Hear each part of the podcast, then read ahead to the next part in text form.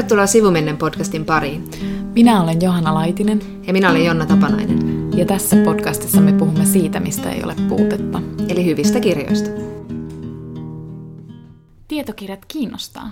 Minä ja Jonna puhumme tänään kahdesta itse asiassa todella erilaisesta tietokirjasta. Toinen on ruotsalainen 1947, sen on kirjoittanut Elisabeth Osbrink. Ja toinen on kirjan nimeltään Alex, ja sen on kirjoittanut Karo Ämäläinen ja Alexander Stubb yhdessä. Moni asia tekee näistä kirjoista hyvin erilaisia, mutta näitä yhdistää se, että nämä ovat, ovat molemmat olleet ää, ää, palkintoehdokkaina omissa maissaan tänä vuonna. Ja mikä niitä erottaa on se, että tuota Osbrinkin kirjaa on oikeastaan yhteen ääneen ylistetty, ja sitten taas Alex-kirjaa on aika lailla haukuttu. Mutta me kerromme omat ajatuksemme niistä kirjoista myöhemmin. Eli totuuden. Eli totuuden, hieman Kyllä. myöhemmin.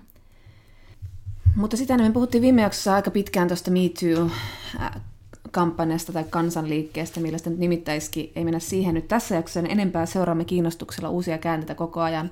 Mutta kun me puhuttiin just siitä miesneromyytistä, jota tavallaan vaalitaan, kun puhuimme siitä, että voiko, voiko tavallaan tällaisten hirviöäijien kulttuurisia tuotteita, voiko niihin enää niin kuin satsata omaa aikaansa tai kat, edes katsella tai ihailla, ja, tai ainakin niin kuin näkökanta niihin on mennyt aika lailla uusiksi, tai ne vähän, vähän niin kuin epämukavakin katsoa näitä. Niin, ja sitten se, että tavallaan minkälaiset tekijät ovat sitten jääneet näiden äijien jalkoihin, joita on, joita on tämä systeemi tukenut ja antanut mahdollisuuksia ja rahoitusta ja äänen ja kanavat ja muut. Nyt olen vaan miettinyt tätä paljon tässä, kun olen katsonut uusinta tällaista draamakomediaa HBOlla kuin Smilf. Sen luonut tämmöinen nuori kolmekymppinen Frankie Shaw-näyttelijä ja tekijä. Ja hän on, hän on siinä siis pääosassa ja hän on sen niin kuin käsikirjoittanut ja ja tosiaan alulle saattanut. Ja viime jaksossa me puhuttiin Pamela Adlonista, jonka sarja Better Things on, on myös toinen tosi kiinnostava draamakomedia HBOlla. Ja Pamela Adlonhan on tosiaan Louis C.K.'n hyvä ystävä, mutta kuten sanoimme suoraselkäisesti, hän tuomitsi Louis C.K.'n teot, toisin kuin moni muu Louis C.K.'n miespuolen ystävä. Mutta joka tapauksessa tämä Frankie Shawn äh, sarja Smilf kertoo siis Tämä nimi on musta vähän ehkä typerä, mutta joka tapauksessa kertoo siis Sinkku Mimmistä, joka on saanut nuorena lapsen. Ja, ja sitten hän elää Bostonissa, sinnittelee siellä enemmän. Tämä on niin tämmöinen niin paskaduunia ja syrjäytyneinen Boston. Ja näyttää sen niin kuin amerikkalaisen unelman kääntöpuolen. Että nämä on kaikki tällaisia, niin nämä sinnittelee päivästä toiseen ja, ja, ja sitten nämä jaksot alkaa esimerkiksi sitaateilla, kuten, kuten että amerikkalaisen unelmaan voi uskoa vain se, joka nukkuu. Ja tämä on hyvin semmoinen kriittinen ja, ja tosi semmoinen Tämä on tosi räväkkä ja tämä on tosi epäkorrekti, mutta olematta sille överi. Mm. Että se ei mene silti kuitenkaan se rajan yli, että tulee sellainen olo, että no joo, hei, onko nyt pakko yrittää shokerata. Mutta tässä on niin kuin, tämä tutkii sukupuolta tosi kiinnostavalla tavalla ja sitä, mitä tarkoittaa olla niin kuin, no tietenkin myös sitä, että mitä tarkoittaa olla yksinhuoltaja, mitä se tarkoittaa sen Mimmin mahdollisuuksia esimerkiksi deittailla. Ja, ja sitten se, että, että niin kuin, minkälaisia mahdollisuuksia tuollaisella nuorella Mimmillä on luoda uraa, tehdä tehdä, hän on siis halusi olla näyttelijä. Mutta tosi kiinnostavat neljä jaksoa on nyt tullut ja, ja jotenkin eh, voi varmasti herättää aika paljon niin kuin myös torjuntaa, että se on aika silleen rääpitön. Musta on ihan kiinnostavaa toi just, että niin kuin käsittelee tuollaista amerikkalaisen unelman kääntöpuolta. Mm. Tai eihän se nyt ole mitenkään niin kuin, ehkä, ehkä sinänsä järin uusi ajatus, mutta kun mulle tulee nyt muutamakin semmoinen niin kuin jenkeistä tekeillä oleva kirja, jota ei siis vielä julkaistu, mutta jotka on niinku tekeillä ja niitä on niinku pitchattu just tuommoisena niinku amerikkalaisen unelman kääntöpuolena. Okay. Eli siis tämä on nyt joku tämmöinen ajassa oleva Kyllä. ilmiö. Että niin. joko sitä tarkastellaan niin kuin realistisesti tai sitten vähän tolleen niin kuin liiotellen, Liiot, mutta kuitenkin, niin. että, että tavallaan osoitetaan, että se unelma on haaraa. Juuri niin, joo. Ja sitten tässä toiset, toiset tämmöiset tekijät, e, että kun tässäkin niin kuin tämä on tosiaan, kun tässä tämä luokka tulee tässä sarjassa hyvin esiin, niin kuin sitten tässä Pamela Adlonin Better Thingsissa, siinähän on, kuvataan sitten tämmöistä vähän niin kuin varakkaiden näyttelijöiden ja ehkä menestyvienkin Los Angelesia, että heillä ei sillä tavalla niin kuin, se ei ole selviytymistä se päivittäinen elämä. Mutta sitten on myös tämä, niin kuin, tällaiset uh, uudet kolmekymppiset naistekijät, jotka ovat saaneet oman kanavan ja oman äänen, että he eivät olisi saaneet, nähneet niin kuin itsensä kaltaisia naisia televisiossa tai elokuvissa, jolleivät he itse olisi luoneet sitä hahmoa tai sitä showta. Ja lyhyesti nämähän on vanhat, tietyllä tavalla vanhat sarjat kummastakin. Mindy Kellingin The Mindy Show, sehän päättyy jo, siitä on tullut varmaan viisi tuotannon kautta. Mutta sitten tämä Issa Rain Insecure, joka on sitten HBOlla, tuli toinen kausi nyt tuossa syksyllä. Ja Issa Rain Insecure sitten kuvaa kiinnostavasti niin kuin mustien elämää Losissa, ja se perustuu tähän hänen kulttinettisarjaansa The Misadventures of Awkward Black Girl. Ja, tota, ja sitten taas Mindy Kalingin tämä tämmöinen aika hyvän tuulen komedia, niin siinähän hän on itse pääasiassa ja hän sanoi, että, että niin kuin hänen täytyy tehdä se, tehdä se rooli, koska ei hän koskaan nähnyt niin kuin intialaisnaisia vaikka niin kuin komedian pääosaroolissa tai niin kuin tämmöisenä romanttisina toimijoina tai ylipäätään toimijoina missään, missään tota niin, TV-sarjassa tai elokuvissa. Ja näinkin näitäkin yhdistää tätä Issa Rae ja Mindy Kaling ja Frankie Shaw, he ovat kaikki tosiaan kolmekymppisiä. He ovat ensinnäkin niin kuin tavallaan vallankumouksellisia, vallankumouksellisia jo siksi, että ne on ylipäätään saaneet oman sarjansa, hyviä tekijöitä, mutta sitten Issa Rain ja Mindy Kellingin suhteen on sitten tietysti myös se, että he niinku, ja nyt he molemmat ovat saaneet jalkaansa vähän niin kuin enemmänkin showbisneksen oven väliin, eli, eli Issa Rae tulee, tullaan näkemään muun muassa sitä YA-romaanin filmatisoinnissa Viha, jonka kylvät, mm. joka pitäisi lukea kyllä, se on, kuulostaa niin kiinnostavalta kirjalta. Ja sitten Mindy Kelling on esiintyy muun muassa tämmöisessä tulevassa klassikkokirjan, eli Madeleine Lenglen rakastettu klassikko Wrinkle of Time leffassa. Hänellä on iso rooli. Eli ovat päässeet niinku ihan tämmöisiksi niinku household-nimiksi näiden omien sarjojensa kautta. Hyvä. Et jotenkin tosi hauskia. Kaikki sarjat on ihan täysin erilaisia, mutta jotenkin tosi, tosi, tosi kiinnostavia. Ja tuosta Issa Raista vielä pakko sanoa, että jotenkin mulle tulee mieleen siitä toi Chimamanda Ngozi Adichin kotiinpalaajat. Että se ei tietenkään ole niin poliittinen, mutta se sivuaa monia poliittisia kysymyksiä. Mutta siinä on jotenkin siinä tavassa, mitä se kuvaa mustien elämää Amerikassa, niin siinä on jotain samaa sellaista niin kuin kauhean avartavaa ja avaavaa. Mm. Tovi sitten Suomi sai tota, kirjallisuuden uusia kuninkaallisia, kun Finlandia-palkinnot jaettiin kansallisteatterissa. Ö, oliko siellä sinulle yllätyksiä, Jonna? No Juha Hurmeen valinta ei varmaan yllättänyt sinänsä ketään. Mm. Että, että tota, ei oikeastaan ollut. Ja Linkolaakin on kehuttu paljon, tietokirja Riitta Kylänpään Linkolaa. Eli ei sinänsä ehkä yllätyksiä ollut, mutta että sen verran, että mä oon lukenut tätä Hurmeen kirjaa nyt jonkin matkaa, että se on aika sille veikeästi lähtee summaamaan maailmanhistoriaa. Ja sitten se vaan hassu, kun se tulee mieleen Yuval Noah Hararin tämä Homo sapiens, ihmisen lyhyt historia, josta me ollaan puhuttukin. Ja se, tota, se alussa käsitteli tosi paljon samoja teemoja, niin kuin vaikka miten maa, maatalous on orjuuttanut ihmisen ja, ja sellaisia asioita. Että se oli jotenkin aika, aika hauska. Mm. Kuinka Mut, pitkään on kirjoittanut sitä? En tiedä. Tuli vaan mieleen. mutta että, mäkin on selailu sitä, mutta että se on niin kun, sitähän on sanottu, että se on tosi tietokirjamainen joo, romaani. Ja Hurmehan juhlapuheessaan halusi kiittää suomenruotsalaista kirjallisuutta, Joo. että oli siinä mielessä tämmöinen niin kielipoliittinen puhe, mutta siis sanoi, että kaiken, minkä hän on oppinut voittaakseen Finlandia-palkinnon, niin hän on oppinut sen suomenruotsalaisilta kirjailijoilta. Oli tosi hauskaa, että lasten ja nuorten kirjapalkinto meni Sanna Manderille ja kirjalle Avainhukassa Nykkelkniippan ruotsiksi. Ja, ja Manderin puheessa hän sitten sanoi, että tai jotenkin ilmoitti, että, että oli hauskaa olla ehdokkaana oman lapsuuden idolinsa kanssa, eli Mauri Kunnaksen, ja nyt sitten Manders päihitti tämän lapsuuden idolinsa.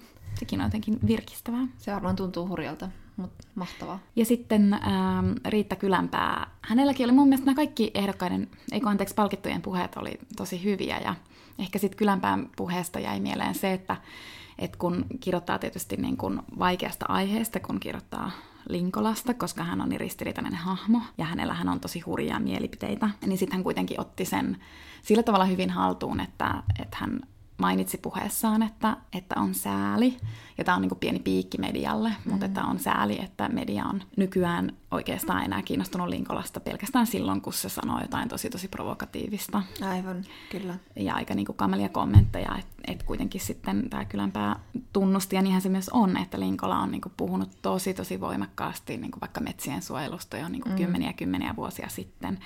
Ja niin kuin kylänpää mukaan sitten Linkola on onnistunut summaamaan tämmöisen suomalaisten aika poikkeuksellisenkin luontosuhteen niin tavalla, johon hirveän moni ei ole kyennyt. Tässä niin kuin Linkolan kohdalla tulee aina se, että tavallaan tämä, tämä meidän yhteiskunnan tarve sanoa aina jostakin joku definitiivinen mielipide. Että jotenkin Linkolalla on puolensa ja puolensa, mm. että ehkä tämä on sitten tämmöinen niin kädenlämpöinen toisaalta toisaalta mielipide, mutta niin kuin, että joo, että hänellä on typeriä kommentteja kehitysavusta, mutta sitten taas niin kuin tosi arvokkaita keskustelun avauksia ollut tässä tosiaan vuosikymmenen varrella juuri tästä luontosuhteesta ja luonnonsuojelun merkityksestä, että just, just tuo on tosi hyvä pointti, että hän tuo esiin sen, että sitten sit yritetään tavallaan niin kuin unohtaa joitakin asioita ja sitten nostaa joitakin asioita ja sitten niin kuin pitää olla jotain mieltä. Minun pitää olla tästä, tätä mieltä Linkolasta ja oletko puolesta ja vastaan, niin, niin se jotenkin henkilöityy Linkolan hahmossa mun mielestä tosi hyvin. Niin todellakin. Ja sitten kun se on semmoinen, musta tuntuu jotenkin, että välillä mä en halua olla mistään oikein enää mitään mieltä, niin. koska, koska sitä, sit, niinku, sit kuitenkin, koska musta tuntuu, että tosi monessa asiassa, oikeastaan melkein kaikissa asioissa on niin kun, tosi monta puolta, ainakin enemmän kuin musta ja valkoinen. Mm, mm. Ja sitten, että, tai että jos haluaa olla jostain jotain mieltä, niin mä haluaisin harkita se mun mielipiteen aika niin kuin pitkälti. Ja niin. sitten ehkä jopa niin kuin kirjoittaa sen kirjallisesti. Mm. Että tavallaan mua on ruvennut kammottaa tilanteet, jossa pitäisi vaikka sanoa mielipide tosi nopeasti suullisesti, mm. niin. koska en mä ehdi perehtyä tarpeeksi. Enkä mä tarkoita sitä, että pitäisi tehdä aina joku tutkimus mm. jostain, mutta niin, kun niin. mä myös huomaan sen, että, että jotenkin mun mielipide muodostuu aika paljon kuuntelemalla myös muita ihmisiä ja niin kuin myös lukemalla. Me kohta myös mainitaan August-palkinnosta, eli Ruotsin kirjallisuuspalkinnosta jotain, mutta siellä oli niin kuin, mä en muista kuka sen puheen siellä piti nyt tänä vuonna, mutta, mutta et siellä niin kuin yhdessä puheessa mainittiin, että lukeminen on itse asiassa kuuntelemista. Joo, ja on niin kuin tosi tosi hienosti sanottu. Kyllä, on. on. Et niinhän se siis on se on kuuntelemista, koska silloin sä et niinku itse, Aivan. sä otat vaan niinku vastaan. Aivan. No okei, okay, mutta sitten sä muodostat omia ajatuksia. No niin, kyllä. Ja takaisin tähän mielipiteisiin, että sitten kun musta tuntuu, että oma mielipide vaan niinku kehittyy ja kirkastuu siinä, että kun mä kuulen, mitä mieltä muut on. Ja sitten välillä musta tuntuu, että mä oon semmoinen hirveä tuuliviiri, joka niinku, aina kun kuulee jonkun mielipiteen, niin mä oon silleen, erinomainen mielipide, mä oon Noinhan mieltä. se on. ja sitten kuulee seuraava onkin silleen, että ei, hetkinen, mä olenkin tuota mieltä. Mutta sitten ehkä, että jossain vaiheessa pystyy muodostamaan jonkun oikeasti oman mielipiteen. Mutta mä oon ruvennut itse arvostaa sellaista, niin kun, en itse asiassa jyrkkiä mielipiteitä mm, kyllä. juuri ollenkaan. Tot, jotkut asiat on mulle ihan kynnyskysymyksiä. Mm, mm. Niin kun, Joo. Jo, joku asiat on mustavalkoisia, niin. että siis näin, niin. se asia on näin, eikä niin. se ole näin. Sentään, se on ihan toisaalta kiva, niin, että niin. on niin. totuus jo elämässä. Niin, mutta et sitten, että muuten, muuten mä oon niin silleen, että ei, että mä haluan vaan, niin kuin, että, mm. että elämässä kuuluukin olla monimutkaisia vastauksia. Kyllä. Ja niin kuin myös mielipiteiden usein kuuluu olla vähän silleen monimutkaisia eikä yksiselitteisiä. Kyllä. Ja siis se, miten asiat niin kuin avautuu. Eihän meillä puhuttu vaikka kulttuurisesta omimisesta vielä niin kuin kaksi mm. vuotta sitten sanaakaan. Mm. Eihän, niin kuin, eihän se asia tullut mieleen, ei ketään kiinnostanut Intia, intiaanipäähinen, jossa mm. on naamiaista tai muuta vastaavaa. Totta kai niin kuin myöskin ajat paranee monella tavalla, että, että tietyt asiat nousee pintaan ja ne tajuaa, mm. tajuaa sen sokean, sokean pisteen, mikä itselläkin on ollut. Ja siis sitä, että niin kun, jos mä nyt tässä lausun mielipiteeni jostain, niin mä haluan, että minulla on oikeus muuttaa sitä, ja totta kai minulla on oikeus muuttaa sitä viikon päästä toiseksi, mutta että ilman, että siis sitä täytyy jotenkin niin kuin, niin, mutta, niin, ja tavallaan hävetä sitä omaa niin. mielipidettään. Sille, että Ei. no olin väärässä ja nyt mä oon tätä mieltä ja nyt mä oon tajunnut ja mä oon oppinut ja mä oon kuunnellut ja niin. avannut päätäni. Ja... Että sitten ei halua joutua sen vanhan mielipiteen vangiksi. Mm, niin. Että sekin on tavallaan nykyään ongelmallista, koska koska kaikki niinku tallentuu. Mm, Mekin niin. tässä podcastia tehdään ja tallennetaan jotain mielipiteitä, mutta... mutta no mä en ole kuunnellut meidän ekoja podcast. niin ja tavallaan ehkä nyt niinku joku mielipide jostain kirja, kirjallisuudesta on vähän sille iisimpi, että kyllä mä pystyn ni, niiden mielipiteiden kanssa elämään, mutta että mä mietin, että jos on vaikka niinku, no poliitikko, me tullaan puhumaan tuosta Alex-kirjasta, mm. niin siinähän tulee tietysti miettineeksi niinku poliitikon elämää ja semmoista niin. poliitikon niinku, julkisuudessa elämistä ja just sitä, että kun ne on sitten ikuisesti, mm. jos ne sanoo jonkun mielipiteen, niin ne muistetaan niin kuin ikuisesti. Mm. Ne on ikuisesti siellä uutisarkistossa. Kyllä. Ja siis samaan aikaan mä oon tietysti myös sitä mieltä, että se on ihan hyväkin asia. Mm, mutta että niin. se, mutta tää, myös tässä niin, on niin kuin harmaa sävyjä. Kyllä. Mutta Linkoläkirja kuulostaa, kuulostaa kiinnostavalta, että mm. jälleen siinä maailmassa, jossa minulla on 25 tuntia vuorokaudessa, niin minä luen sen tässä joulun pyhinä. Mäkin oikeinkin innolla odotan sitä mun kahden päivän joululomaa. Mutta aiotko lukea siellä August-voittajia siellä sun kahden päivän joululomalla? Tota, naapurimaan Finlandia valittiin vähän aikaisemmin ennen, ennen meidän Finlandia, eli August-palkinnot. Ja siellähän onkin yksi tuttu nimi, ja hän, sinä oletkin häntä lukenut. Joo, eh, eli Johannes Anjuru voitti Augustin, siis ton Kauno August-palkinnon romaanilla Die kommer drunkna i sina mödrars tårar. Äh, mutta tätä ei tarvitse siis lukea ruotsiksi, koska tämä on tulossa suomeksi ensi keväänä nimellä He hukkuvat äitiensä kyyneliin. Ja me varmasti tämäkin, tästäkin kirjasta sanotaan sitten joko yhtä paljon kuin nyt, tai sitten sananen enemmän. Äh, ehkä seuraavassa jaksossa, ehkä sitä seuraavassa jaksossa, jossa, jossa sitten summataan noita ensi kevään tulevia kirjoja. Mutta joka tapauksessa tästä voi sanoa sen, että on siis niin kuin dystopia, joka kertoo apartheid-yhteiskunnasta. Ja tosiaan tämä aiemmin suomennettu Myrsky nousee paratiisista ilmestyi pari vuotta sitten. Niin. Minä olen itse asiassa toimittanut sen kirjan. No niin. Eli tuttu juttu sulle. Se on, se on hyvin tuttu kirja. Ja sitten myös Jenkeissä on Jenkeissä on useitakin tunnettuja kirjapalkintoja, mutta yksi tärkeimmistä on National Book Awards. Ja siellä äh, fiktiopalkinnon voitti Jasmine Ward, hyvin näkyvä kirja tänä vuonna ollut Jenkeissä, Sing Unburied Sing. Ja se kertoo tämmöisestä köyhästä mustasta perheestä äh, ja sieltä etelävaltioihin. Ja sen suurena teemana on se, että millaiset jäljet orjuus jättää niin kuin vielä vuosikymmenien, kymmenien jälkeen. Mutta tämä ei ole pelkästään negatiivista ja ikävää kuvausta, vaan että sitten toi Ward on sanonut, että hän on halunnut tässä kirjassa kuvata myös semmoista niin kuin perherakkautta ja tämän niin kuin köyhän perheen jäsenten välistä lojaaliutta ja huolenpitoa. Ja eikö hän, tota, eikö hän aika nuori tekijä? On, mutta en nyt osaa sanoa, ehkä veikkaisin jonnekin kolmen, neljänkympin niin, väliin menevä kirjailija. Joo, joo, joo. Ja oli myös siis hänen aiempi kirjansa on Joo. voittanut saman Sal- palkinnon. Joo, Salvage Them Bones. Joo. Ja tietokirjassa on pakko nostaa myös voittaja, e, puhua vähän siitä, eli Masha Gessenin The Future's History, How Totalitarianism Reclaimed Russia. Ja se on vaan, mua vaan nauratti tää, kun hän on siis kertoo Venäjästä seitsemän venäläisen silmin, eli tämmöinen antisvetlana Aleksievich, että ei ole lähtenyt monta sataa haastattelemaan ja, ja niin kun, ei tietenkään nyt ole mitenkään niin kun edustava otanta, mutta kauhean kiinnostavaa, että siinä on niin kun neljä vähän nuorempaa, jotka ovat kyllä syntyneet Neuvostoliitossa, mutta joiden elämä on muokannut käytännössä Putinin presidenttiys. Ja yksi näistä nuorista on sitten tämän 2015 vuonna murhatun toisin ajattelijan Boris Nemtsovin lapsi. Ja sitten nämä kolme muuta ovat sitten taas eläneet niin kuin tämän kommunismin jättämän tyhjön läpi. Ja sitten vain yksi on Putinin kannattaja. Ja tämä on siis ilmeisesti tämmöinen suoraviivainen narratiivi Venäjästä lähtien 1980-luvulta.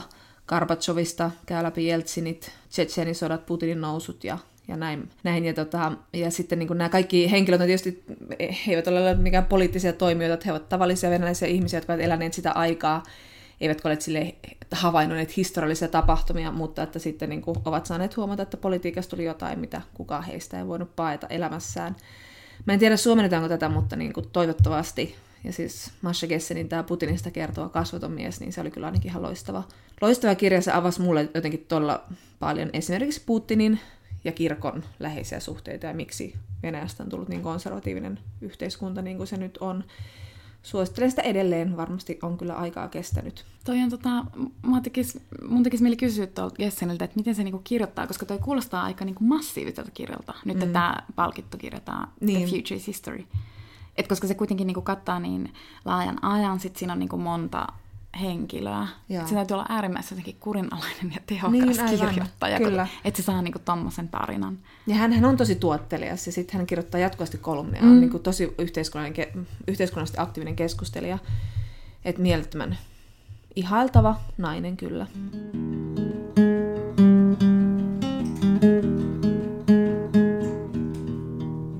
No niin, tässä minun ja Jonnan välissä on tämmöinen tutun näköinen mieshenkilö, kirjan kansi, ja kirjan kannessa on nimi Alex. Me olemme siis lukeneet Alexander Stubbin ja Karol Hämäläisen yhdessä kirjoittaman Alex-kirjan, joka on siis Alexander Stubbin niin kuin poliittiset muistelmat tähän astisesta poliittisesta urasta. Stubb on Stubb, hän nyt ei hirveästi esittelyä kaipaa, mutta Karo Hämäläisestä voi sanoa, että hän on toimittaja ja kirjailija. Parnas on tuottaja ja hän on kirjailijana kirjoittanut hyvin monenlaista kirjallisuutta, eli fiktiota, ja siellä fiktiossakin niin kuin hyvin monenlaista kirjallisuutta, sitten tietokirjallisuutta ja myös lasten ja nuorten romaaneja. Joo, kyllä, ja Aleksan oli tosiaan Finlandia tietoehdokkaana ja siitähän nyt sitten syntyikin kes- paljon keskustelua. Tuli puheenvuoroja, että voiko ensinnäkin oma elämäkerta ja näin ohutkin kirja, tässä on 300 sivua, olla tota, jo tietokirjan tittelin alla kulkea ja ylipäätään, että miten niin kuin näin kevyttä kamaa annetaan, pa, an, otetaan edes ehdolle Tietofinlandia kisassa. Ja, ja näissä kommenteissa aika paljon paistoi semmoinen, että, että ymmärtävätkö ihmiset, vähän semmoinen alentuva, alentuva asenne siihen, että ymmärtävätkö ihmiset, että tässä on nyt siis todellakin yhden ihmisen mielipide poliittiseen uraan, että, että osataanko tätä nyt lukea oikein tätä kirjaa, mikä oli minusta aika holhoavaa. Mm-mm. Kyllä varmasti niin kuin minä muodossa kirjoittu oma elämäkerrallinen poliittinen muistelma, niin kyllä sitä varmaan tiedetään, että tässä on nyt tämä Alex Stubbin näkemys, mm. ja jollain mulla voisi olla aika monta eriävää mielipidettä Stubbin uraa ja mielipiteisiin ja poliittisiin kantoihin. Mutta että niin kuin, miten, ootko lukenut paljon poliittisia muistelmia ja mikä sun, miksi sä halusit lukea tämän ylipäätään? Tämä lähti mun mielestä sun aloitteesta, että me luettiin tämä. No joo, koska siis tota, varsinkin aiemmin mä oon lukenut poliittisia muistelmia ja, tota, ja ollut siis tosi kiinnostunut myös kotimaan politiikasta, mutta aina myös niin kuin suomalaisista politikoista jossain kansainvälisissä ympyröissä, mm, mm. ja etenkin jossain niin kuin kulissien takana ja vähän niin kuin kabineteissa, että mä oon ollut sitä aina ihan hirveän kiinnostunut. Tosin viime vuosina täytyy sanoa, että mä en ole enää sitten lukea poliittisia mm. muistelmia niin paljon, Luin toki kyllä tämän, luin siis Maarit Tyrkön kirjan äh, Kekkosesta, ja sitä siis niin kuin, kyllä rakastin, musta se oli siis ihan älyttömän Ai, hyvä. on juteltu tosta, mä en ole lukenut sitä, mutta haluaisin, Joo. haluaisin ihan hirveästi lukea. Joo, ja se oli niinku semmoinen, se ei nyt tietenkin, no siis sekin on niinku muistelma, että se, mm-hmm. oli, se oli tosi hyvä. Mutta sitten tosissaan tunnustin jo jakso tai kaksi sitten, että Alexander Stubb on ollut mulle vähän semmoinen soft spot, eli silloin kun Stubb oli EU-ssa asiantuntijana, niin sitten mä jotenkin, niinku, jotenkin mä niinku silleen fanitin sitä, kun se oli semmoinen nörtti, sitten mulla on aina ollut vähän silleen sydäntä nörteille. Ja, ja sitten se oli niin keskittynyt siihen EU-politiikkaan. Ja jopa silloin, kun se tuli ulkoministeriksi, niin sitten sit musta se oli niin kuin hyvä ratkaisu kokoomukselta, että mä niin täysin ymmärsin, että miksi se tehtiin. Mutta sitten meidän suhteeseen me on tullut vähän sääröjä, mutta... Mutta sitten on myöskin tämä, että kun aina on nämä, että miettii Suomi-kuvaa maailmalla, niin sitten se oli kuitenkin niin virkestävä poikkeus tämän 2T to poliitikkojen joukossa, kun se veti tällaista niin kuin Oxford English ja puhui niin. ranskaa ja kaikkea muuta vastaavaa ja oli semmoinen niin kuin aika valvoimainen tyyppi, niin kyllä se sillä tavalla teki muuhunkin niin. vaikutuksen erilaisuudella. Ja mulla ehkä, mä lähdin tähän kirjan sille tosi kiinnostuneena. Mä, mä kanssa tykkään lukea poliittisia muistelmia ja musta on aina kiinnostavaa kuulla just näitä takahuonejuttuja.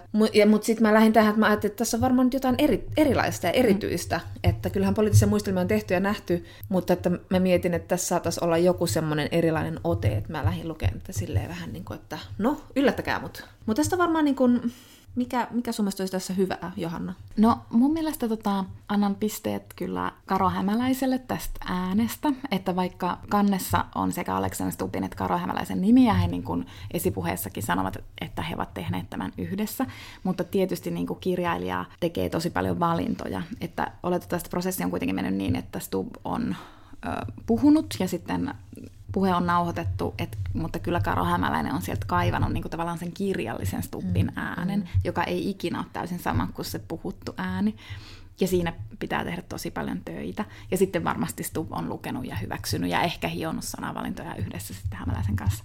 Niin ja hän oli hyväksyttänyt tämän laajalla piirillä näitä tekstejä, antanut luettavaksi Alex, siis Alexander Stubb, mikä on ehkä niin myös sitten, voi olla myös huono asia tämän kirjan mm. kannalta, että, että on luotettu niin laajalla porukalle ja kuunnellut sitä saamansa palautetta. Niin todellakin. Me palataan varmaan siihen, koska... Joo, Mutta mut jotenkin toi ääni, että, että musta se on vaikuttavaa, että niin kun, kun lukee tekstiä, niin sitten kuulee niin Stubbin mm, äänen. Mm. Eli se on niin kauhean uskottava. Tämä minä kertaan tässä siinä mielessä hirvittää niin kun, Niin tässä vaikka tätä ongelmallista sanaa aito, että tässä mm. tulee semmoinen aito aito fiilis, vaikka mm. tässä on tosi paljon tämmöistä tietysti poliittista julistusta ja tietysti asioiden mustan puhumista, puhumista valkeaksi ja niin poispäin, mutta sitten tässä on semmoinen tietty aitoiden tunnelma, että, että mä saan ehkä nyt kuulla aika, aika silleen niin kuin välittömästi Alexander mm. Stubbin, Stubbin äänen ja sitten ehkä mä tykkäsin tässä myös siitä, niin kuin joka, joka tulee tuolla niin kuin jotenkin taustalla, että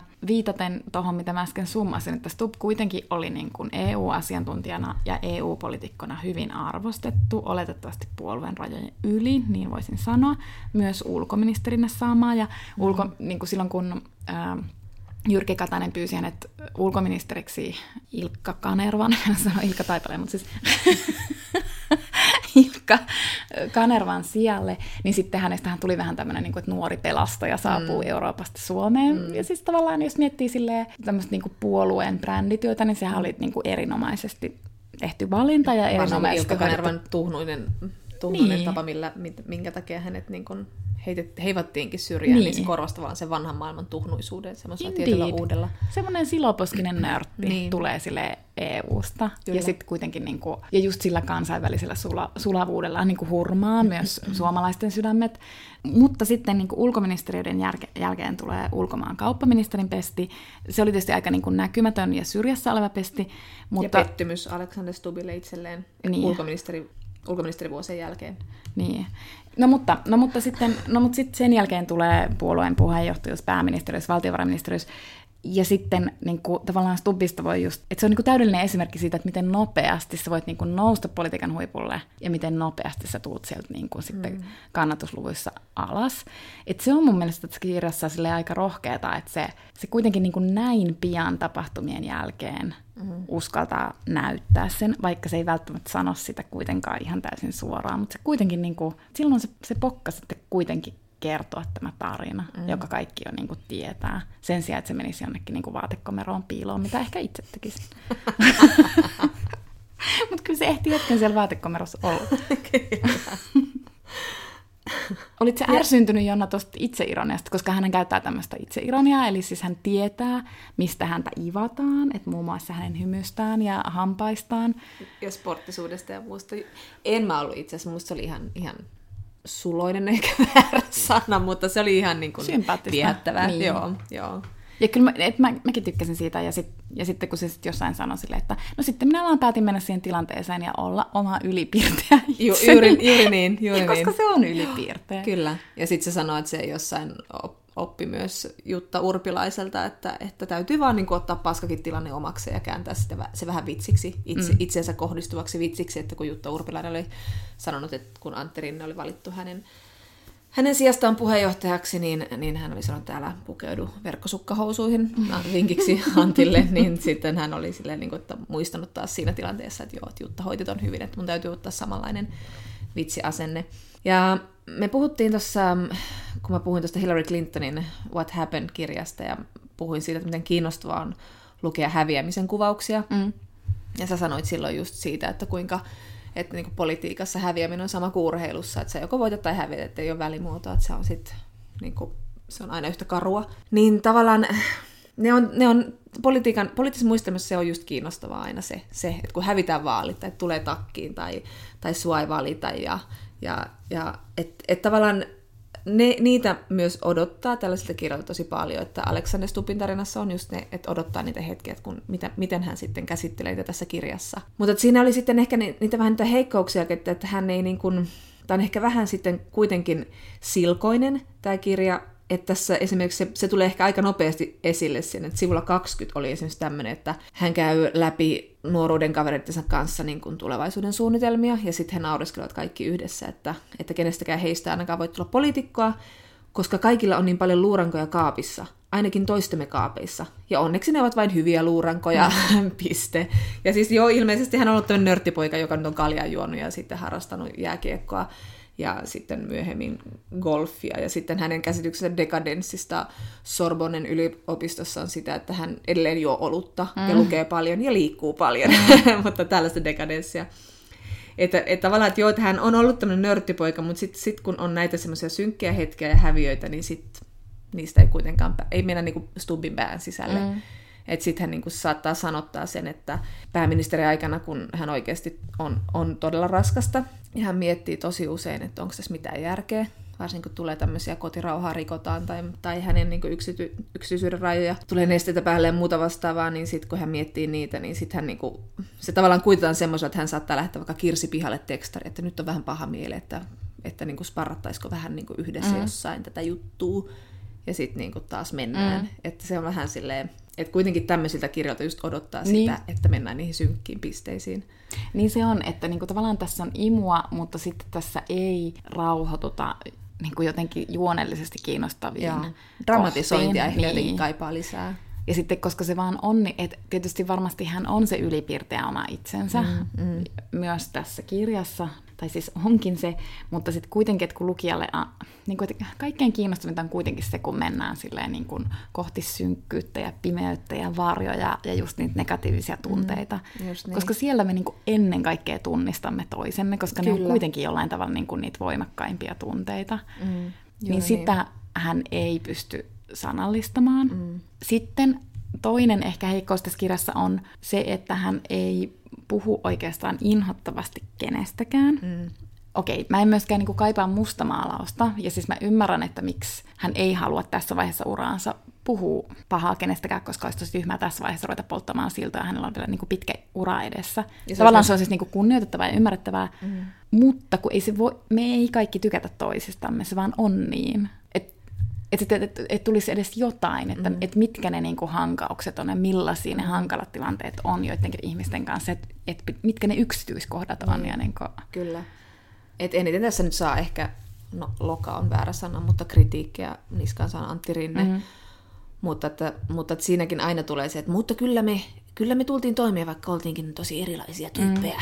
Mm. Niin, niin, ja sitten niin. kuitenkin siltä välittyy aina sitten, että kun on hallitusneuvottelut ja muut, että miten helvetin vaikeita vääntöä se on ollut, mm. niin pysytään kyllä hyvin niin kuin kiltteinä koko ajan. Mm.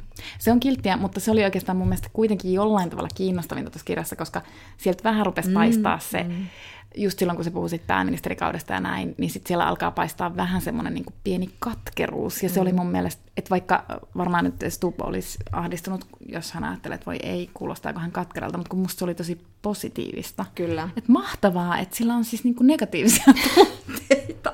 Ja totta kai sillä on. Koska ja se kaikilla... erottuu tässä kaikessa niin. huikea drive-puheessa niin. niin selkeästi sit se, että on, se, on niitä pimeitä hetkiä. Ja, että... ja koska niin kuin, tavallaan, ja tuossa kyllä, toi kirja kyllä taas onnistui siinä, että et, no, pääministeriä kuuluukin saada kritisoida, ja mm. pääministerin tekoja täytyy koko ajan seurata, mutta kyllä se on semmoinen duuni, jota mä en kuitenkaan siis mm. siis yhtään kadehdi, mä en itse pystyisi siihen, mm. mä en kestäisi sitä painetta, mm. en vaan kestäisi. Ja siis tavallaan, ja, ja tässä oli niinku ma- siis kuitenkin jollain tavalla mahtavaa, että sit se ei mun mielestä, en mä tiedä, uhriutuko se sun mielestä, kun se ei kuitenkaan mun mielestä täysin sille uhriutunut, vaan että se ei vaan niinku voinut tajuta, mm, että, mm että miten hankala se työ niin.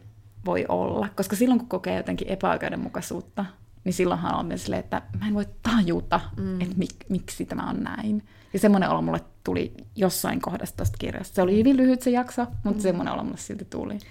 Mulla ehkä tuli se, että mikä mun mielestä välittyi sen Alexander Stubbin pääministeriyden aikana, siis semmoinen, että hän ei ollut nyt työssä, jota hän halusi, mm. että hän on työssä, jonka hän on ottanut sen takia, että pääministerin urasta ei, ei nyt vaan kieltäydytä. Mm. Että silloin kun hän pohti tätä asiaa, niin hänellä oli ensimmäinen reaktio, että ei. Mm.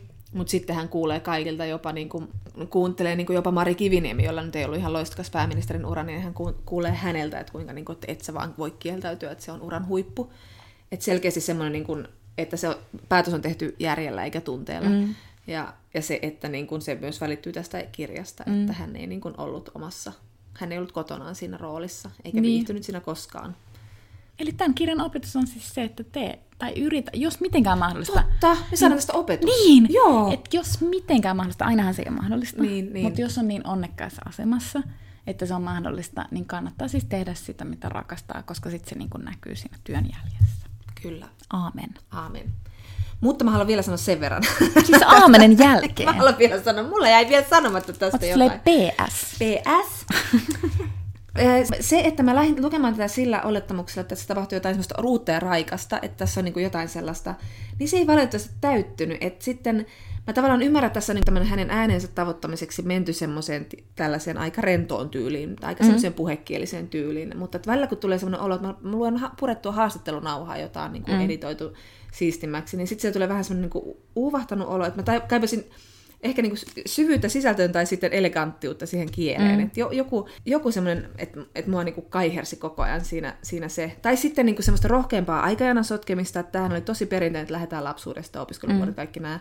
Ja, tai pysähtymistä, dramatisoimista, jo, pysähtymistä joihinkin hetkiin, mistä puhuttiinkin jo, että että tämä nyt siis niin kuin Alexander Stubbin tarinasta, jos se nyt ajatella sitä, niin tälleen niin kuin elämäkertaan tämä nyt mulle niin kuin mm. tehnyt semmoista vaikutusta, että, että tässä olisi tullut jotain tehty jotenkin uudella tavalla. Mutta siis hyvä suoritus, ei siinä mitään, mutta Mm. Ei semmoinen, ei semmoinen, mitä mä odotin, valitettavasti. Ei napakymppi. Ei napakymppi. Kiinnostava kuitenkin. Elisabeth Osbrink on ruotsalainen toimittaja ja kirjailija. Hänet on palkittu August-palkinnolla, siis tietokirja Augustilla vuonna 2011 kirjasta Oki Wienerwald Stor Treden Kvar. Ja se kirja kertoo itävaltalaispojasta, jonka vanhemmat lähettivät hänet Ruotsiin turvaan 30-luvun lopussa pakoon natsien vainoja. Ja tämä kirja perustuu kirjeisiin, joita nämä vanhemmat sitten kirjoittivat omalle pojalleen. Ja tämä kirja sai myös hyvin merkittävän tällaisen niin kuin kirjallisen reportaasikirjapalkinnon, eli puolalaisen Kapuscinksi-palkinnon, jonka Varsovan kaupunki antaa. Tätä kirjaa ei koskaan suomennettu, mutta eikä Osbringilta aiemminkaan suomennettu muita kirjoja, mutta nyt tähän on tullut parannus, koska Osbringin viimeisin teos 1947, Mistä historiamme alkaa, on sitten tänä syksynä käännetty suomeksi. Mistä tämä kirja kertoo, Jonna? No tämä Ospreng summaa tämän hienosti, eli, eli vuosi on tosiaan 1947 ja se käydään kronologisesti tammikuusta joulukuuhun asti läpi muutamin poikkeuksia, joista puhutaan myöhemmin, ja se kertoo vuodesta 1947 siksi, että silloin kaikki tuntui mahdolliselta, koska kaikki oli jo tapahtunut, kirjoittaa Ospreng. Eli tässä siis puretaan natsismin perintöä ja yritetään, aloitetaan oikeudenkäynnit, juutalaisten tuho, tuhosta käytävät oikeudenkäynnit, yritetään asuttaa miljoonia juutalaispakolaisia tai satoja tuhansia juutalaispakolaisia ja yritetään saada Saksa kontrolliin sitten perustetaan juuret yleismaailmallisten ihmisoikeuksien, yleismaailmallisille ihmisoikeuksille ja britti-imperiumi alkaa murentua, eli britit kyllästyy Palestiinassa sionistien arabien sotimiseen ja dumppaavat ongelman sitten YKlle, joka alkaa sitä ratkoa. Ja sitten toisaalta britti-imperiumi alkaa murtua tuolla Intiassa, jossa Intia, Pakistan ja Bangladeshin jakaminen alkaa. Ja sitten tässä on monia tällaisia pienempiä, mutta todella merkittäviä asioita, kuten vaikka, että Kalashnikov keksitään ja ja sitten on tämmöisiä kulttuurihistoriallisia merkkiasioita, kuten että George Orwell kirjoittaa vuotta 1984 ja Thomas Mann kirjoittaa säveltäjästä, joka tekee sopimuksen paholaisen kanssa, eli perkaa sillä tavalla natsismin historiaa tohtori Faustuksessa. Christian Dior esittelee mallistonsa, Simone de Beauvoir rakastuu, tulisesti alkaa kirjoittaa toista sukupuolta. Tässä on, tämä on aika hurja vuosi, kun sitä tällä tavalla summaa. Että varmaan aina voi katsoa taaksepäin ja miettiä, että no kylläpäs silloin tapahtui, mutta tänä vuonna todella tapahtui paljon. Tämä, tämä on tota, todella silmiä avaava kirja, että jotenkin itse jään sitä aina kiinni ja sitten näen, että miten moni muukin ihminen jää koko ajan kiinni siitä, että miten niin kuin, miten historiattomasti me aina niin kuin tulkitaan nykymaailmaa. Kyllä. Et vaikka me ollaan luettu sitä historiaa koulussa ja kaikkea, ja meillä on niin kuin se valtava niin kuin historiakirjallisuus meidän saapusilla, niin silti me jotenkin aina ajatellaan, tai jotenkin me niin kuin unohdetaan, että millainen maailma oli ennen meitä. Mm. Ja niin kuin, tämä kirja kuvaa siis todella hienosti sodan jälkeistä maailmaa, tai ennen kaikkea nyt niin kuin Eurooppaa. Mm ja että et minkälaisessa hirveässä kunnossa Eurooppa oikeasti oli. Tämä oli vain niinku oikeasti taas niinku todella hieno muistutus siitä. Ja mulle tuli tästä hirveän vahvasti mieleen semmoinen toinen lukukokemus, eli siis Mika Valtarin lähden Istanbuliin, jossa Mika Valtari matkustaa vaimonsa kanssa Euroopassa.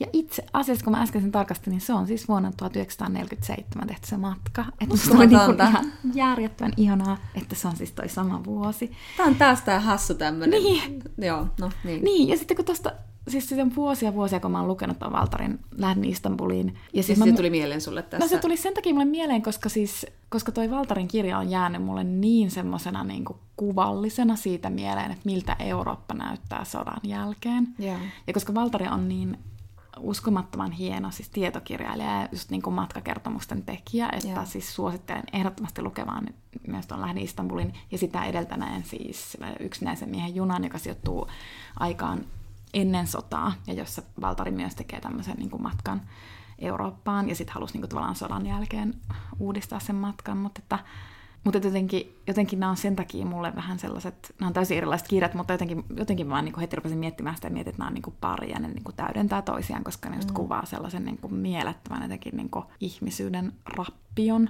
Mm. Valtari ehkä konkreettisemmin, koska hän on se junassa matkustava tyyppi, joka pystyy, ja laivassa matkustava tyyppi, joka niin kuin tarkkailee sitä Eurooppaa mm. niin kuin sen aikaisena eurooppalaisena. Ja sitten Osbrink ehkä abstraktimpi, koska katsoo sitä tietysti niin kuin ajan takaa, mutta kuitenkin. Ja, ja siitä, minkälainen on sota taas se, että, että kun sitä aina jotenkin oudosti ajattelee, että rauha julistetaan, niin se on niin kuin koulun välikello, väli, välituntikello soisi. Mm. No niin, homma ohi, ei tässä mitään. Että se, että minkälaiset kerrannaisvaikutukset ja aallot lyö vielä vuosia vuosia läpi sodan rauhanjulistamisen jälkeen ja minkälaisia vaikutuksia sillä on. Eihän sodan jälkeen mikään ole ennallaan ja sitten jotenkin räävitään ne rääppeet koko ajan, yritetään jotenkin jatkaa elämää, mutta se ei ole mahdollista. Mm. Se ei koskaan jatku enää samanlaisen se elämä millään tavalla. Vähän niin kuin puhuttiin Svetlana Aleksievitsestä, että kuinka, kuinka sitten viimeinkin maailmasta loppuu, niin sittenhän sota jatkuu kuitenkin vielä pitkään mm. monella eri rintamalla. Ja tässä juuri sama, sama se, että niin kuin sehän jatkui vielä pitkään, siis ylipäätään, että Euroopan infra on täysin tuhottu, paitsi että kaupungit on pommitettu myös, niin kun siis kaikki eläimet on kuolleet, mm. on, jo, on jo käytetty, ja siis pellot on, koska kaikki padot on pommitettu, niin pellot on tulvinut. Ei ole niin kuin, kestää vuosia, että päästään edes jonkinlaiseen niin kuin status, quohon, status quota muistuttavaan tilaan, niin. siis ennen, ennen sotaa status quohon.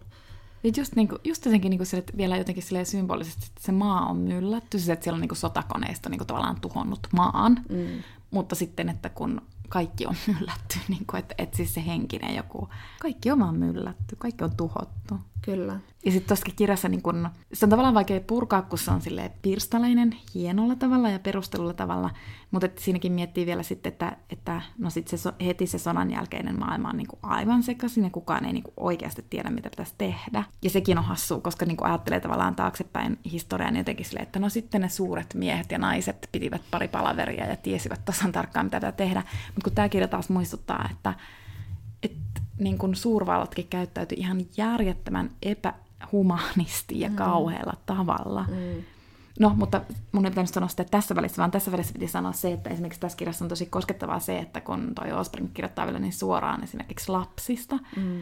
että siis Eurooppa oli täynnä lapsia, jotka oli täysin traumatisoitunut, ne oli niinku orjia, niillä oli tehty vaikka mitä. Ne oli menettäneet vanhempansa, ne oli yksin, ne oli pakolaisia. Niiltä oli viety identiteetti, jos ne oli juutalaisia. Mm niin kuin, en pysty sanomaan mitään. Mm.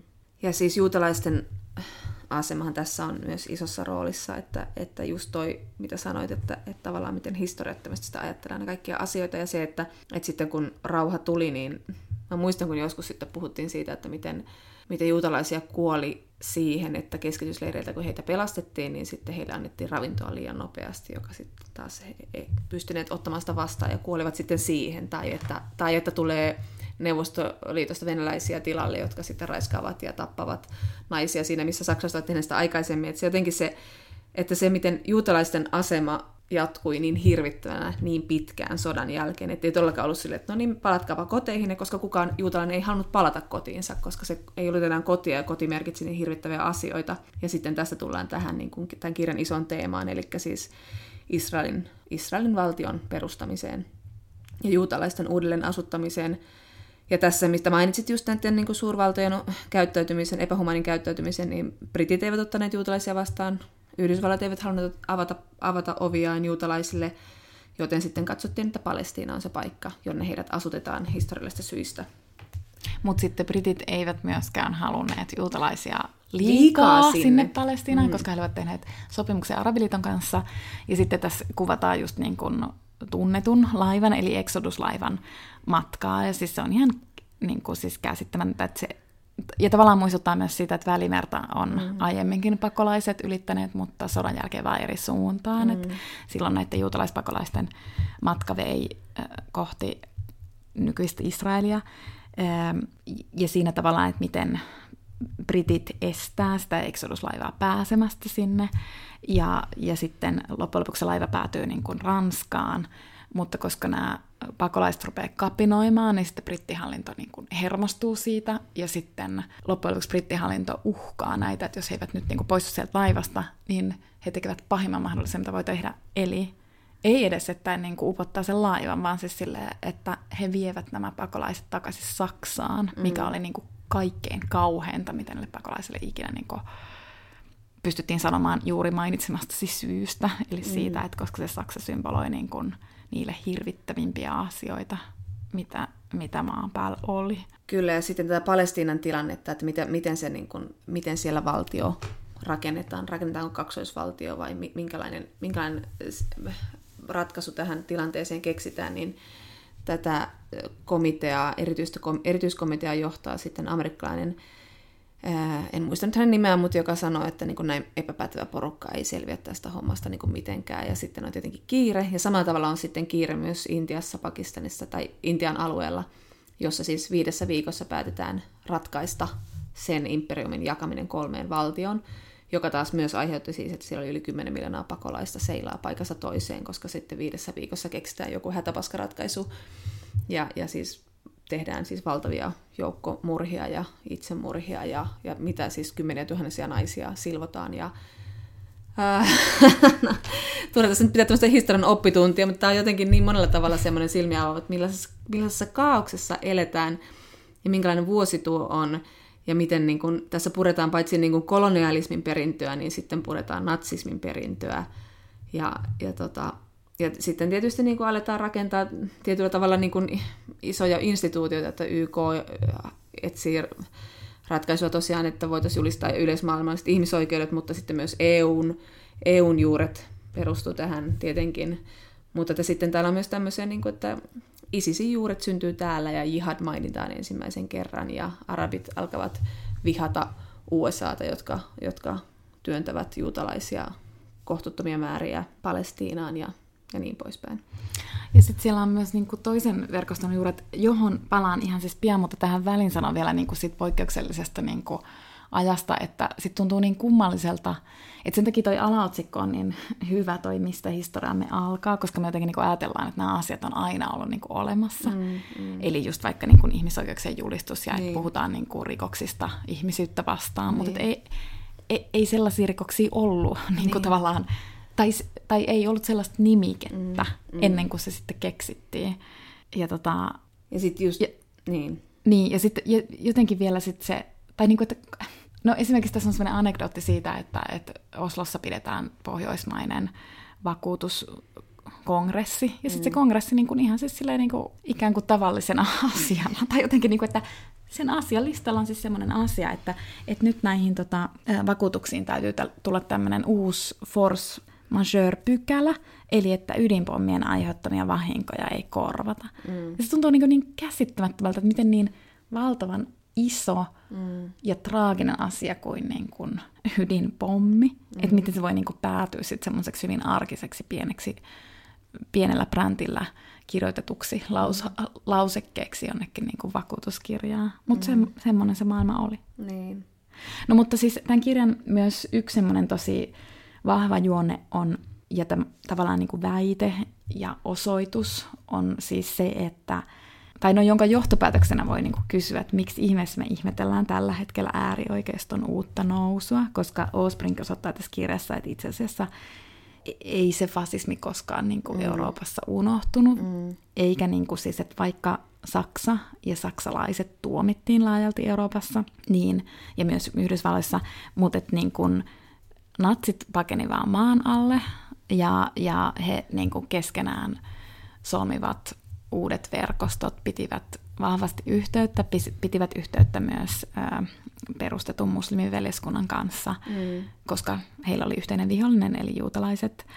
Ja, niin kun, ja samalla kun just syntyy niin kun Euroopan unioni ja ajatus, tai niin kun siemen Euroopan unionista ja ajatus semmoisesta niin demokratian yleismaailmallisuudesta, niin sama, samaan aikaan syntyy ajatus fasismista yleismaailmallisena ilmiönä ja tämmöinen niin kansainvälinen kansallisuusaate. Ja juuri tämä, että puhuttiin tästä että pakolaisten, pakolaisten virta sekä Euroopassa että Intiassa, mutta sitten on myös tämä natsipakolaisten virta Tanskan kautta Ruotsiin, kautta sitten usein Etelä-Amerikkaan ja Argentiinaan. Ja sitten niin falangisit Espanjassa ja peronistit Argentiinassa ja moslin brittifasistit, niin kyllä se aate eli, mm. eli hyvin elinvoimaisena edelleen. Ja sitten tämä on sille kirjan ruotsalainen tosissaan, ja sitten se just että joskus niin kun ehkä 90-luvulla mä niin kun mietin, kun mä niin kun tiesin, että, että Ruotsissa on hirveän vahva äärioikeisto ja äärimmäisen niin aggressiivinen, äärimmäisen järjestäytynyt, hyvin tiukasti maan alla, mm. mutta semmoinen niin militantti järjestö. Ja silloin mä niin mietin, että mistä se johtuu. ja niin kuin jossain niin kuin vaikka Stieg Larssonin mm. tuossa miehet, jotka vihaavat naisia kirjassa. Siinähän viitataan myös tällaiseen niin kuin natsi, ruotsalaiseen niin kuin natsiperintöön. Ja sitten aina kun lukee jotain tollasta silloin aikoinaan, kun luin, niin sitten mietin, että, mit, että miksi tätä näin paljon niin kuin sit käsitellään jossain, jossain niin kuin kirjallisuudessakin, ja miksi se aina niin kuin nousee se niin kuin, mm. ruotsalainen tota, piilossa oleva fasismi, mutta, mutta et sehän johtuu Ymmärrän. siitä, että siellä oli niin kuin hirveän vahvoja fasistivaikuttajia, ja tämä Osprink kirjoittaa siitä Per Engdahlista esimerkiksi, joka oli niin kuin euro, eurooppalainen fasisti. Kyllä, kyllä. Eikä pelkästään eurooppalainen, vaan hänellä- oli kontaktit sitten niin kuin latinalaiseen Amerikkaan. Ja... Kyllä. Ja rahaa levittää aatetta. Mm. Tämähän on kirjana siis tämmöinen tietyllä tavalla oppikirjaesimerkki siitä, miten tehdään tietokirja, jos ajatellaan taustatyötä. Että tämä näennäisen vaivattomasti kirjoitettu tammi, helmi, kesä vaikuttaa siis sille tulee semmoinen lukijalle semmoinen olo silleen, että no äkkiä, kun nähnyt Wikipediasta mm. katsoa, että mitä silloin tapahtui he- helmikuussa.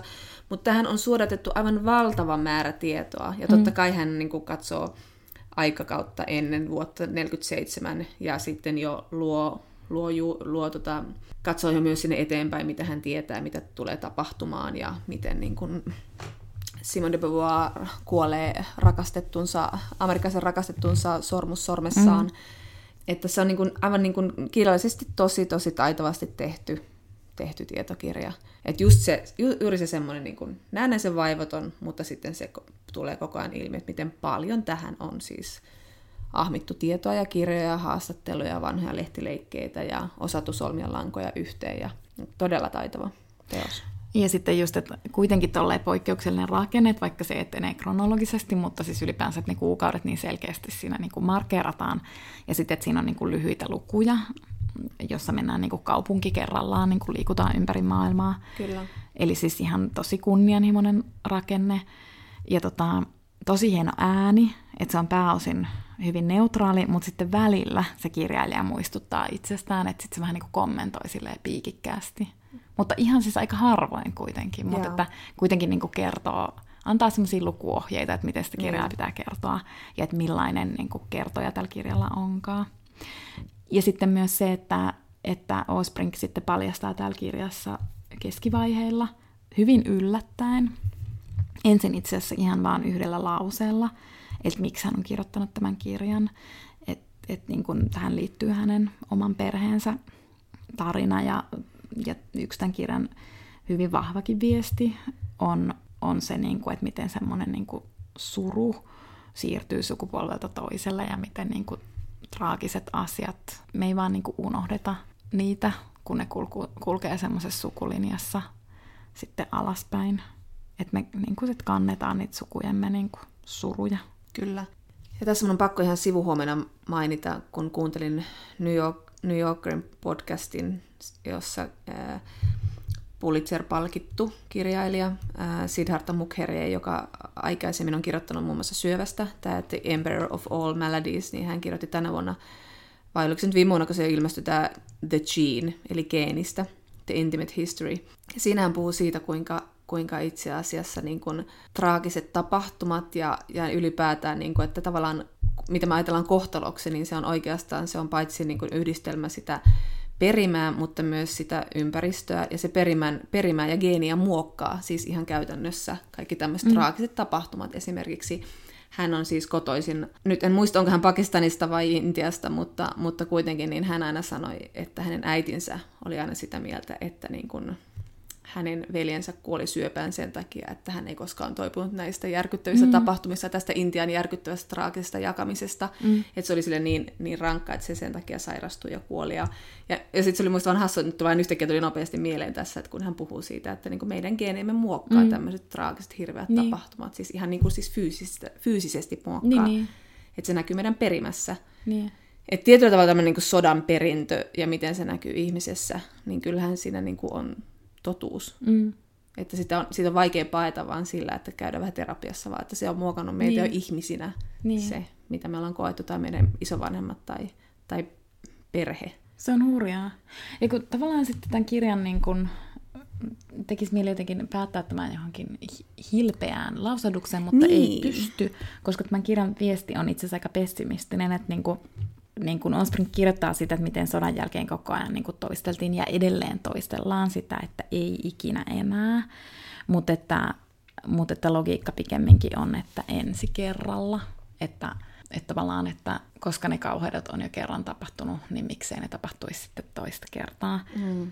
Että ehkä jos jonkun positiivisen viestin haluaa sanoa, niin ainakin, että kirjallisuudella on sitten voima niin kuin välittää jonkunnäköistä viisautta, jonkunnäköistä ennakointia, jotakin, ja muistuttaa niin kuin siitä, että mitä on tapahtunut. Ja kun me aloitettiin tämä just sillä, että usein me ollaan niin katsotaan asioita niin historiattomasti. Niin kuin niin... vaikka esimerkiksi Israelin tai niin. Palestiinan niin. valtion tilannetta, että, että niin kuin mitä mieltä ikinä onkin Israelin nykyhallituksesta tai niin kuin hallituksesta viime vuosien aikana, niin joka tapauksessa se, mikä se historia sillä alueella on ja miten, niin kuin, mistä se lähtee, niin on, se, se tavallaan se täytyy myös mm. muistaa siinä keskustelussa. Mm.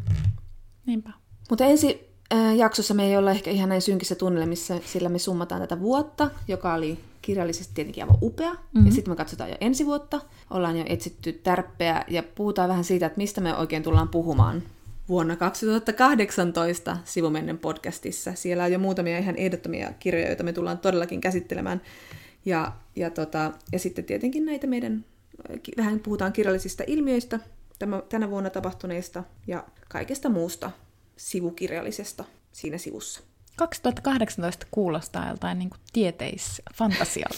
niin, kuulostaa, me eletään sitä ihan kohta. en usko. No mutta, hei hei. Hei hei.